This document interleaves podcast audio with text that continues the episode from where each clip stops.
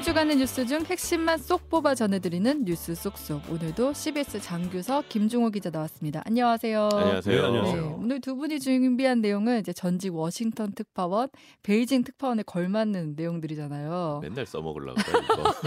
잘 지겹- 써먹어야죠. 지겹습니다. 인재들인데.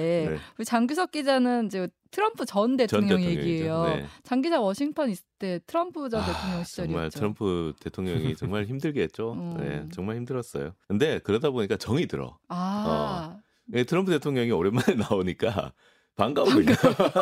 트럼프. 대통령은 어. 중국 특파원도 베이징 특파원도 괴롭게 했어요. 어. 아, 맞아. 두 분이 딱 네. 계셨을 때 트럼프였던 거죠. 또 음. 그 흔치 않은 또 베이징 방문까지 하셔가지고 음. 아, 네. 맞아, 또 극진하게 또 대접을 했지. 음. 극진극진하게 대접을 어, 해주죠. 네, 황제 대접을 했죠. 오늘 네. 그럼 그만큼 이제 할 말씀들이 많으실 것 같은데 네. 트럼프 전 대통령이 미국 전직 대통령으로 처음으로 기소가 아, 됐어요. 예, 네. 정말 트럼프 대통령이 뭐전 대통령이 전무후무한 기록들을 많이 남겼는데 이번에 또 이제 퇴임하고 나서 또 이제 기록을 어. 하나 남겼어요. 네. 네. 원래 이제 전직 대통령이 뭐 범죄 혐의로 기소가 된다. 사실 우리나라에서는 뭐 거의 대선 끝나면 항상 나오는 이제 일이죠. 그림이긴 네. 한데 미국에서는 거의 이런 적이 처음이에요. 어. 네. 미국은 전직 대통령에 대한 예우를 정말 깍듯하게 합니다. 정말 음. 깍듯하게 하고 그래서 이제 뭐 좀 허물이 있어도 덮어주고 훌륭한 대통령이었다 음. 이렇게 얘기하면서 기념관도 세우고 뭐 이렇게 이제 하는 게 수순인데 네. 어 실제로 이제 닉슨 대통령이 가장 불명예 퇴진을 한 대통령이거든요. 미국 역사에 있어서 네. 그. 워터게이트 사건으로 인해서 어 근데 이제 워터게이트 사건으로 불명예 퇴진, 퇴임, 퇴임을 하고 본인이 이제 자진 사퇴를 했어요. 왜냐하면 자진 사퇴를 하지 않으면 탄핵을 당할 위기에 처해 있었기 때문에 그 당시에. 아, 네. 예, 근데 그것도 본인이 이제 미국 대통령들의 역사를 이제 존중을 하기 때문에 자기가 탄핵까지는 당하고 싶지 않다. 그래서 자기가 내려온 거예요. 아, 예. 그게 엄청 명예스러운 역사네요, 대통령. 그렇죠. 그러니까 그걸 지켜온 거죠, 자기들이. 그리고 그 다음에 대통령이 어, 워터게이트 사건이 벌어졌지만 그걸 사면을 해줍니다. 음. 예. 그래서 또 이제 어떤 형사 사건에 대해서 기소되지 않고 이제 결국은 이제 어, 닉슨 대통령도 이제 여생을 그렇게 보내게 됐는데 트럼프 대통령이 새로운 역사를 쓴 거죠. 음. 예. 근데 기소된 혐의도 좀 민망하죠. 네, 맞아요. 예. 예.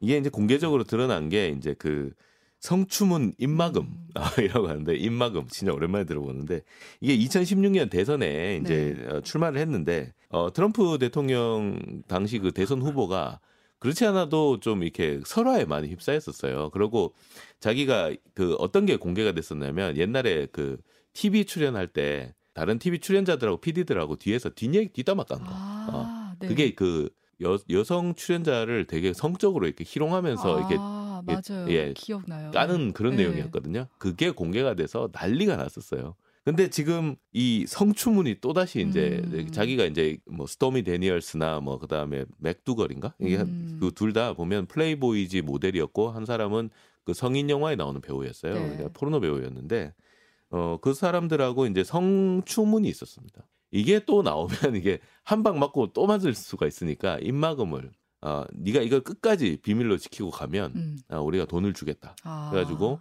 돈을 엄청나게 줬습니다. 어. 한 우리 돈으로 한 몇십억을 줬어요. 어. 10수억을 줬어요. 10수억을. 어. 예.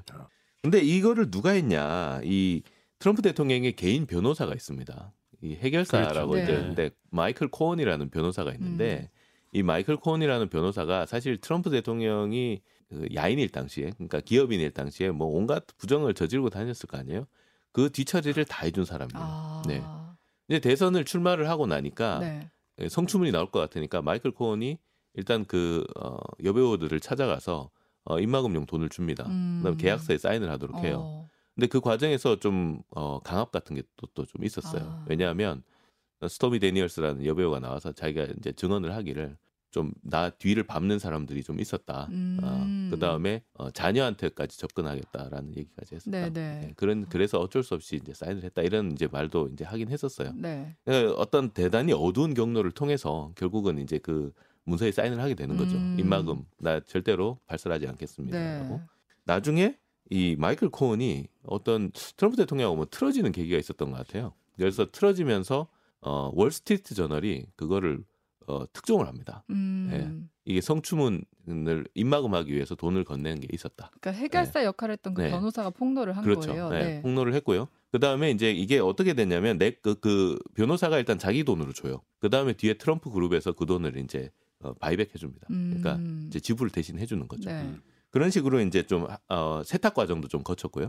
그러다 보니까 이제 이거를 이제 근데 마이클 코언이 나와서 다 풀어버린 거예요. 어. 예, 그러고 이게 문제가 커지니까 어, 의회에서 부릅니다. 음. 증인으로 네. 청문회를 하면서 어. 청문회에서 부르는데 그때 이제 하필 그때가 언제였냐면 네. 그 2019년 2월이었는데 트럼프 대통령이 김정은 국무위원장을 만나러 베트남 하노이에 갔을 때였어요. 아. 중차 대한 어. 네. 그 날이었죠. 우리한테는 정말 기억에 협상하던. 날이었어요, 네. 협상. 그리고 아. 한반도 정세에 있어서는 비극의 그러니까. 하루였죠. 정말 아, 비극 비극. 어. 비극일 수밖에 없었던 게 네. 코온이 이제 마이클 코온 변호사가 이제 이걸 증언을 하면 음. 그 성추문을 막기 위해서 그 다음에 내가 돈을 줬다. 음. 그 다음에 그거를 트럼프 대통령이 나중에 돈을 내줬다. 이 얘기를 이제 증언을 합니다. 네. 국내 여론이 심하게 악화가 되니까 네. 어, 김정은 위원장하고 앉아서 협상이 일단 될 리가 없죠. 그러네요. 될 리가 네. 없죠. 일단 저기 마음이 절로 가 있으니까. 그렇죠. 실제로 트위터도 전부 다 마이클, 마이클 코온에 대한 트위터밖에 없었어요. 그날. 어... 제가 그때 그 취재를 했었는데. 하노이 회담을 하고 있- 앞두고 있는데 그냥 아니 하면서도 그, 네, 트위터에 하면서도? 올라왔어요. 예. 아, 트럼프 대통령 자체에 대해서 기소가 되고 유죄가 받냐 마냐에 따라서 아- 그 굉장히 자기네들이 봤을 때 전통적으로 뭔가 굳건했던 이런 정치적 음. 기반을 만들고 있던 토대가 지금 무너지고 있는 거 네, 아니냐 맞아요. 그런 네. 지적인 건데 뭐 네. 뉴욕 타임스도 그렇고 사실 뉴욕 타임스 그러면 굉장히 대대 뭐 전통적으로 보면 트럼프에게 굉장히 좀 비판적이었던 네, 그. 트럼프도 굉장히 싫어했다. 엄청 싫어했죠. CNN도 그거 그런데 오히려 논조는 보게 되면 지금 현 상황 자체를 굉장히 우려한 듯한 그런 음. 그 기사들이 나오면서 거기에 대한 예로 뭐냐면 이탈리아 베를루스코니 총리 그다음에 한국의 박근혜 대통령 아. 현재 우리 야당 당수를 갖다가 언급하진 않았어요. 음. 한국인들은 오히려 박근혜 전 대통령보다 그쵸. 이쪽을 더 연상을 하고 있는데 뭐 미국 언론들은 그건 하지만 다 보면 박근혜 전 대통령 전두환 전 탄핵하고 대통령. 싶은 거야. 그런 거 뭐 네. 그런 얘기인지는 예, 모르겠지만 그걸 그 얘기하면서 뉴욕타임즈하고 CNN은 일단 트럼프를 어떻게든 이렇게 예. 실각시키고 싶은 거예요. 그런 네. 반열에 올랐다. 네. 약간 네. 좀 비아냥 그런 것들도 음. 있죠. 그렇지만 전반적으로는 뭐냐면 이게 이제 설- 이제 악순환의 문을 여는 선례가 될 어, 것이다. 네, 네, 네. 계속해서 정권이 바뀔 때마다 지금 음. 우리도 그러잖아요. 그렇죠. 네. 그러니까 뭐 보수 진보가 바뀔 때마다 보면 언제나 그 이제는 뭐 사실 자동적으로 그쵸. 따라 붙는 것 같아요. 전 정권에 대한 네. 수사 들어간다 이렇게 짐작을 하잖아요. 그렇죠. 네. 그 특히나 뭐 보수에서 진보로 바뀌고 진보에서 보수로 바뀌게 되면 이제 어련히 한 1, 2년 동안은 음. 그냥 검찰 기사가 도배를 하는다. 꼭 조선시대 때 보면 사화 보는 것 같아요. 사화. 아, 네. 사화. 네. 네. 네. 정, 전 정권에서 힘을 바뀌면서, 가졌던 예. 사람들은 다 그러니까 휩쓸려가고. 다 쓸려 나가고. 네. 그러니까 지금 미국 내에서도 뭐 진보 보수를 떠나가지고 전반적으로 여기에 대해서 그냥 드라이하게 쓰기보다는 음. 그럼 앞으로 이렇게 돼가지고 또 그 생각도 하는 것 같아요. 만약에 진짜 트럼프가 될 가능성도 낮다고 볼 수 없거든요. 음. 그렇죠. 네. 이게 거의 그 49대 51 싸움이에요. 음. 예. 지금 미국도 거의 절반으로 쪼개져 가지고 바이든 대통령도 그렇고 트럼프 대통령도 그렇고 자기들이 당선됐을 때 보면 거의 거의 지금 그 박빙이에요, 박빙. 음. 예. 그래서 거의 49대 51 싸움이기 때문에 네. 이게 지금 거의 나라가 두 개로 쪼개졌다고 봐야 돼요, 사실은. 네. 최악의 경우는 뭐냐면요. 제가 보니까 미국 그 대선 규정에는 재소자가 출마할 수 없다라는 그런 규정이 없다고 그러더라고요. 음. 그러니까 정말 최악의 경우에는 물론 제가 봤을 때는 이게 다음 대선 때까지 그렇게 빠르게 뭔가 이렇게 미국 사법제도를 봤었을 때 유무죄가 확정되지는 않, 그 다음 않을 것 같지만 그저 올해 말이야. 예. 예, 그럼 뭐 그렇게는 같지만 뭐 예를 들어 가지고 그렇게 되고 있다면 기소 중인 사람들도 아니, 트럼프 같은 타입이 안 하겠어요. 음. 그리고 높은 확률로 해서 대선 후보 주자가 나오게 되면 계속해서 저기 법정에 들락거리면서도 옥중 출마 뭐 이런 거. 대선 출마도 하고 선거 운동도 하고 네 그러면 이제 미국 얘기는 할 말이 여기서- 많아 그러니까 대통령 얘기. 이제 얘기를 여기서 정리해야 될 것 같고요. 이제 중국으로 가볼게요. 뭐 이거 완전 직접적인 중국 얘기는 아닐 수 있긴 하지만 미국에서 있었던 일이긴 해요. 미국에서 있었던 일이긴 하지만 이제 중국이랑 관련 있는 일인데 차이잉원 대만 촌통이 미국에서 이제 케빈 메카시 하원 의장을 만났습니다. 이걸 두고 이제 중국에서는 하나의 중국 원칙을 어기는 것이다 이렇게 반발하고 있잖아요. 이 상황 한번 정리를 해주시면 좋을 것 같아요. 근데 참 시진핑 국가주석이 트럼프랑 전생에 무슨 인연이 있었다 보다. 아니 꼭 이렇게 타이밍도 공교롭게. 예. 꼭 지금 이렇게 트럼프는 이제 법정수 이럴 때 보면 이제 중국도 음. 지금 난리가 난 거죠. 네. 예. 예, 말씀하신 대로 지금 중국이 제일 싫어하는 상황이 벌어졌죠. 음. 차잉원 대만 총통이 미국 국가 권력 서열 3위 하원 의장과 이제 만났습니다. 네. 그 자체만 가지고는 뭐 거기서 뭐 별다른 얘기가 지금 음, 나온 건 음, 없고 음. 사실 뭐 메카시 의장이나 이런 쪽도 거기서 뭐 굉장히 심도 깊은 뭘 이렇게 네. 나누고 있지는 않았을까. 이건 음. 세레모니니까요. 음. 누구 보라는 세레모니죠. 그렇죠. 예. 예. 역시나 그 세레머니를 본 누군가는 예상됐던 반응을 내놓고 있습니다. 중국이 그런 그 면담에 대한 대응 조치로 처음으로 실질적인 조치에 나섰어요. 음. 네, 대만의 주미 대사격이죠. 네. 샤오메이친 주미 대만 대표를 제재하겠다 이렇게 발표했습니다. 아, 실질적인 이제 저기 제재에 들어간 거죠. 음. 그래서 뭐 중국 공산당 중앙 어, 대만 판공실 이 판공실이라는 거는 우리로 치면 오피스입니다. 오피스. 음. 대만 판공실 대변인이 발표를 했어요. 그래서 완고한 대만 독립분자로 샤오 대표를 지, 어, 지목을 했습니다. 음. 그래서 샤오 대표와 그 가족의 중국 본토, 홍콩 및 마카오 특별행정구 입국을 엄격히 금지하는 등의 추가 제재를 하기로 결정했다. 음. 이렇게 발표를 했어요. 네. 샤오 대표는 이미 지난해 8월 낸시 펠로시 당시 미국 하원 의장이 대만 방문했었을 때 네. 제재 대상에 오른 상태였습니다. 음, 네, 네, 네. 그리고 뭐 이 면담이 성사된 그 당일날 중국으로서는 새벽 6시부터 중국 외교부 국방부 등 다섯 개 기관이 연달아서 성명을 발표했어요. 사이 총통의 방미와 매카시 의장 면담에 대해서 결연하고 강력한 조치를 취하겠다. 음. 여기 첫 번째 스텝으로 보입니다. 네. 근데 대만 문제만 나오면 중국이 이렇게 민감하게 반응한 이유는 뭐예요? 단순하게 생각하면 이제 뭐 역사적인 음. 사회 역사적인 부분과 그다음에 실질적인 전략적인 측면을 있을 텐데요. 네. 역사적인 측면은 우리로 치면 뭐로 생각하실까? 이제 남북 통일 문제, 그렇지. 그다음에 네. 독도 문제 이런 음. 거 생각하시면 될 것 같아요. 음. 중국의 근대 국가 그건 대만도 마찬가지고 지금 중 중화인민공화국이라고 하는 중국도 마찬가지지만 예, 순원 손문이라고 하죠 우리는 음. 그 국부라고 하잖아요. 네. 그것은 국가의 아버지라고 순원 때부터 보면 하나의 중국 음. 그 원칙을 얘기했었고 음. 그게 지금도 두 나라가 공이 표면적으로는 인정을 하고 있습니다. 재밌는 건 뭐냐면 이제 대만 우리는 사실상 보기에는 하나의 중국은 이제 중국의 놀이다 이렇게 그쵸, 생각하는데 그쵸. 네.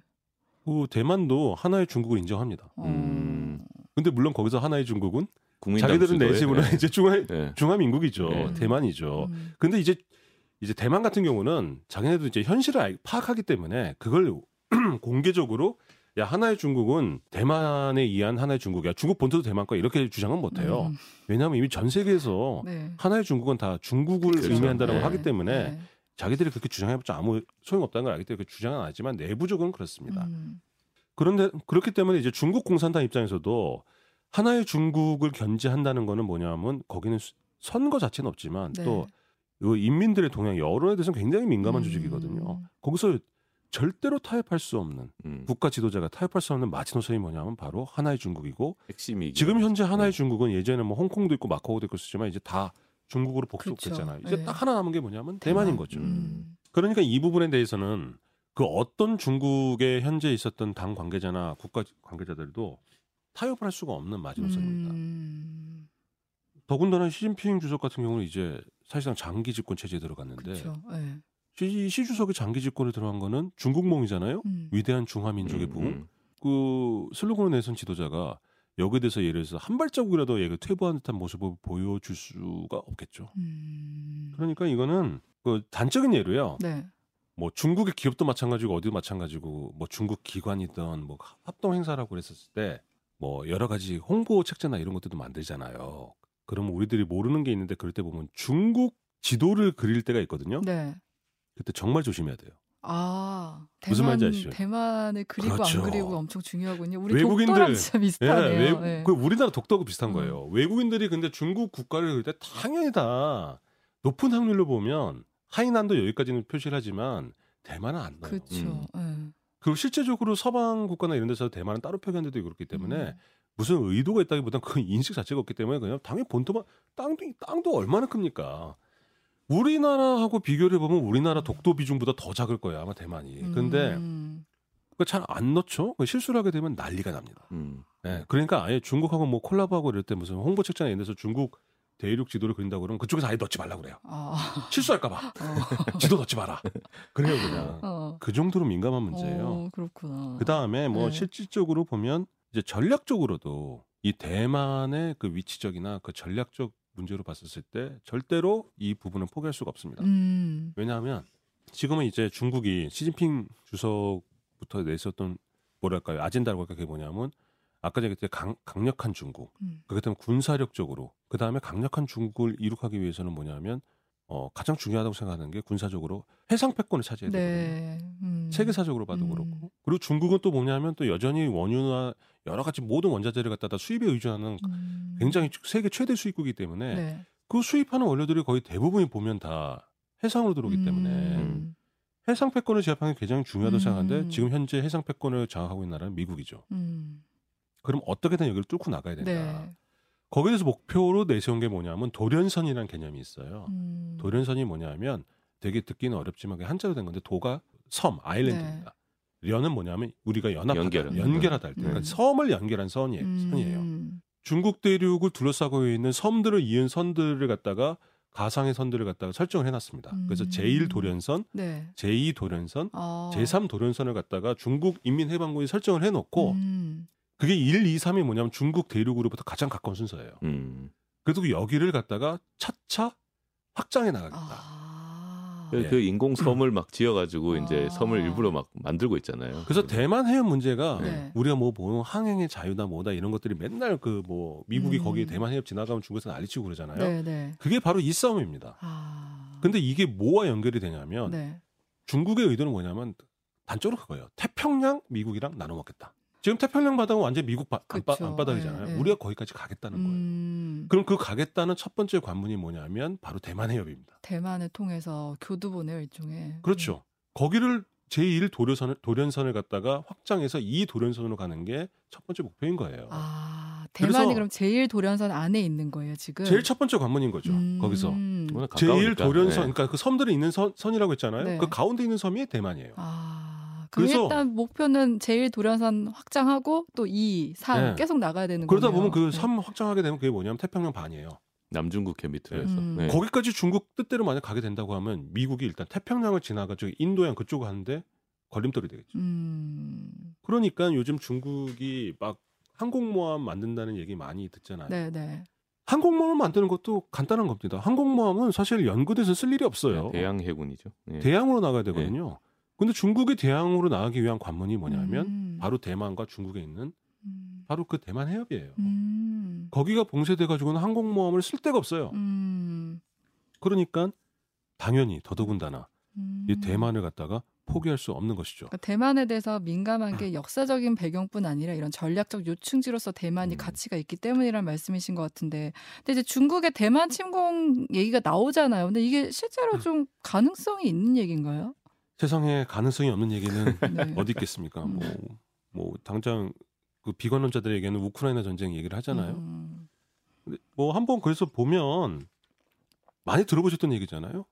뭐 그러면 단순적으로 봤을 때 그러면 과연 가능할 것인가? 중국이 그럼 대만을 그럼 이제 전력 비교부터 이제 보통 이제 군사 전문가들이 들어가는데 저도 좀 찾아봤어요.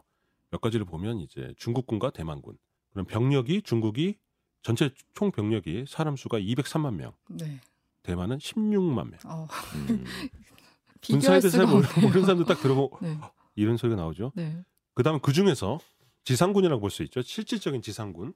육군과 해병대 합한 수를 따져보면 어, 중국이 96만 명, 음. 어, 96만 명에서 이게 육군하고 해병대가 3만 명에서 대략 보면 한 10만, 아, 100만 명이 되네요. 음. 음. 그런데 어, 대만 같은 경우에는 8.8만 플러스 1만이니까 10만이 안 됩니다. 어. 10대 1로 보시면 돼요. 네. 전차 중국 5,650, 대만 565. 음. 거의 다 10대 1이네요. 네, 딱 보니까. 네, 전투기 1820, 478기. 국방비만 놓고 총 따져보면 2,523억 달러 대 122억 달러. 음. 상대가 안 되죠. 제가 보기엔 맘만 먹으면 쳐들어갈 수 있을 것도 같, 같다고 생각할 정도의 글쎄요. 차이긴 하지만 네. 대만만 가지고 보면 안 되죠. 음. 네. 쉽지가 않죠. 음. 말씀하신 대로 지금 우리 워싱턴 특파원께서 이제 배후에 있는 미국을 얘기하는데 그렇죠. 네. 그렇군요. 근데 꼭 미국을 드지 않다고 하더라도 네. 중국 때 대만과의 1대1 속된 말로 1대1을 붙었다고 생각하더라도 사실 쉽지 않기는 해요. 음. 음. 그러니까 이제 대만 쪽에서도 그런 얘기는 합니다. 속된 말로. 거기다 대만은 그 이 병력들 대부분이 징병제로 보- 충원한 사람들인데 이게 대만은 징병 그 기간이 4개월밖에 안 된대요. 음. 아, 엄청 이게 짧네요. 4개월이면 우리 신병훈련 정도. 그러니까 이제 그- 기초 군사 훈련만 네. 하고 그다음에 예비군 형태로 계속 보유하는 거 음. 아닌가요? 그러니까 이제 대만 네. 군부에서도 좀 비관적으로 나온 거면 미군이 올 때까지 3일만 버티자. 그렇지. 근데 네. 미군이 안 오면 14일은 버틸 수 있지 않겠냐. 아. 이런 얘기가 나오고 있는데 음, 최소한이군요. 그러면. 그렇죠, 그렇죠. 근데 이게 감안해야 될 그건 있죠. 뭐냐면 대만은 섬이다. 음. 우리나라처럼 어마어마하거든요. 대륙으로 연결된 곳이 아니라. 그렇죠. 네. 그래서 뭐 속된 말로 그렇게 얘기하지 않습니까? 대만을 보고 떠 있는 항공모함이다. 음, 그런데 또 거기다가 상륙 작전을 해야 되잖아요. 그러니까 중국이 아까 전에 얘기했듯이 가장 강력한 거는 육상 병력인데 육상 병력이라 하더라도 상륙 작전을 하게 되면 그거는 육상 병력이 아니에요. 음, 그러니까 모든 그 수송선에 타 있는 그러네요. 군인들이 타 있는 거기 네. 때문에 그건 사실 음. 해상 전력인데 대만이 또 크루즈 미사일 같은 것들이 굉장히 많습니다. 그런데 또 대만 또 지형을 보니까 음. 해안이 거의 없어요. 음, 화산섬이기 때문에 절벽이야? 깎아지른다 어. 절벽이고 그래서 배를 댈 데도 별로 없어요. 음. 상륙 작전을 할 수 있는 데가 제한돼 있겠네요. 어, 예. 현실적으로 어려울 것 같은데요. 대만 그러니까 침공이. 예. 거기다가 이제 주- 중국 인민해방군 입장에서 보자면 중국 인민해방군 역사상 상륙 작전을 펼친 전례가 없습니다. 음. 음, 전부 다 육상 작전이었죠. 음. 사실 예전에 중 중공으로 우리가 불렀을 때는 중국이 무슨 시설이 있었습니까? 진짜 음. 해, 해군이라고 부를 만한 시설도 없었거든요. 네. 그 가난할 때는. 음, 인민해방군 입장에서 보기에도 껄끄러운 거예요. 음, 그리고 점령은 할 수 있겠지만 많이 죽겠다. 많이 음, 죽겠죠. 그럼 그게 부담이 되고 음, 그런 부분들이 있는 겁니다. 이런 여러 것들이 그 선택지가 두 가지가 있잖아요. 대만을 갖다 초토화시킬 수는 있을 것 같아요. 음, 미사일이나 원격 그 뭐 폭격 이런 걸로 미사일도? 해가지고 예. 대만을 갖다 아예 초토화시켜 버리는 거라면 가능은 할 것 같지만 점령은 또 다른 문제다. 음, 이런 얘기들이 나오고 있습니다. 음. 근데 왜그 현실 가능성도 없는데 계속 이런 위협 공수표를 날리는 거예요? 아 그래서 우리 아까 저 우크라이나 전쟁 얘기를 했지만 네. 우리도 가만히 생각해 보세요. 우크라이나 전쟁 진짜 갑자기 뜬금없이 일어난 거 있잖아요. 음, 그렇잖아요. 네, 네. 우크라이나 전쟁이 일어나기 1년 전부터 야 우크라이나에 러시아가 쳐들어갈 것 같아 이런 외신 보도 잘 안 나왔거든요. 예, 못 들어간다, 못 들어간다. 뭐 그거 거의 다 얘기하는데 그쵸, 현실성 그쵸. 떨어진다 다 네. 그런 네, 얘기했는데 네. 전쟁이 났잖아요. 음, 근데 지금은 대만은 보면 다 전쟁 날 수도 있다 날 수도 있다 이러고 있잖아요. 어, 저는 이건 개인적인 판단인데 이래서 오히려 더 보면 전쟁이 일어날 가능성이 적다고 보는 게 음. 제가 봤을 땐 높은 확률로 국내 정치용이다. 아 국내 정치용. 예, 음. 국내 정치용의 가능성이 크다. 왜냐하면 지금 네. 중국 내부도 굉장히 힘들거든요. 아. 예, 뭐라도 해야지. 음. 예. 예. 미국이 대만하고 만났는데. 그러니까 앞으로 세계 경제나 중국 경제 상황이 굉장히 악화되게 될 경우에는 중국 국내 정치도 음. 어, 만나보지 못했던 저항에 직면할 가능성이 큽니다. 음. 왜냐하면 지금까지 중국 그 공산당 그 일당 독재가 공고하게 수립할 수 있던 배경에는 언제나 그 탄탄한 경제적 기반이 잘 잡고 있었는데 음. 중국 공산당도 사실은 개혁 개방 이후로 처음 겪는 정치적 상황에 맞부딪힌 거예요. 음. 그럼 경제적, 군사적 뭐 이런 쪽으로 해가지고 굉장히 많은 고난을 우리도 같이 겪어야 되는 거죠. 아. 그러니까 이 부분에 대해서는 사실 우리가 멀리 있다고 네. 어, 뭐, 뭐 중국하고 뭐 대만하고 싸우는 거지 이렇게 볼 사안은 결코 아닙니다. 그러네요. 이제 외교 얘기를 들으면 참 우리나라는 여기저기 많이 그렇죠. 얽혀 다 있다. 엮여 있어요, 네. 지금. 네. 참 강대국주 사이에서 네. 우리가 어떻게 대처하면 좋을지 이런 고민에 남겨두면서 오늘 뉴스 쏙쏙은 여기서 마무리할게요. CBS 장규석 김중호 기자였습니다. 고맙습니다. 네, 고맙습니다. 고맙습니다.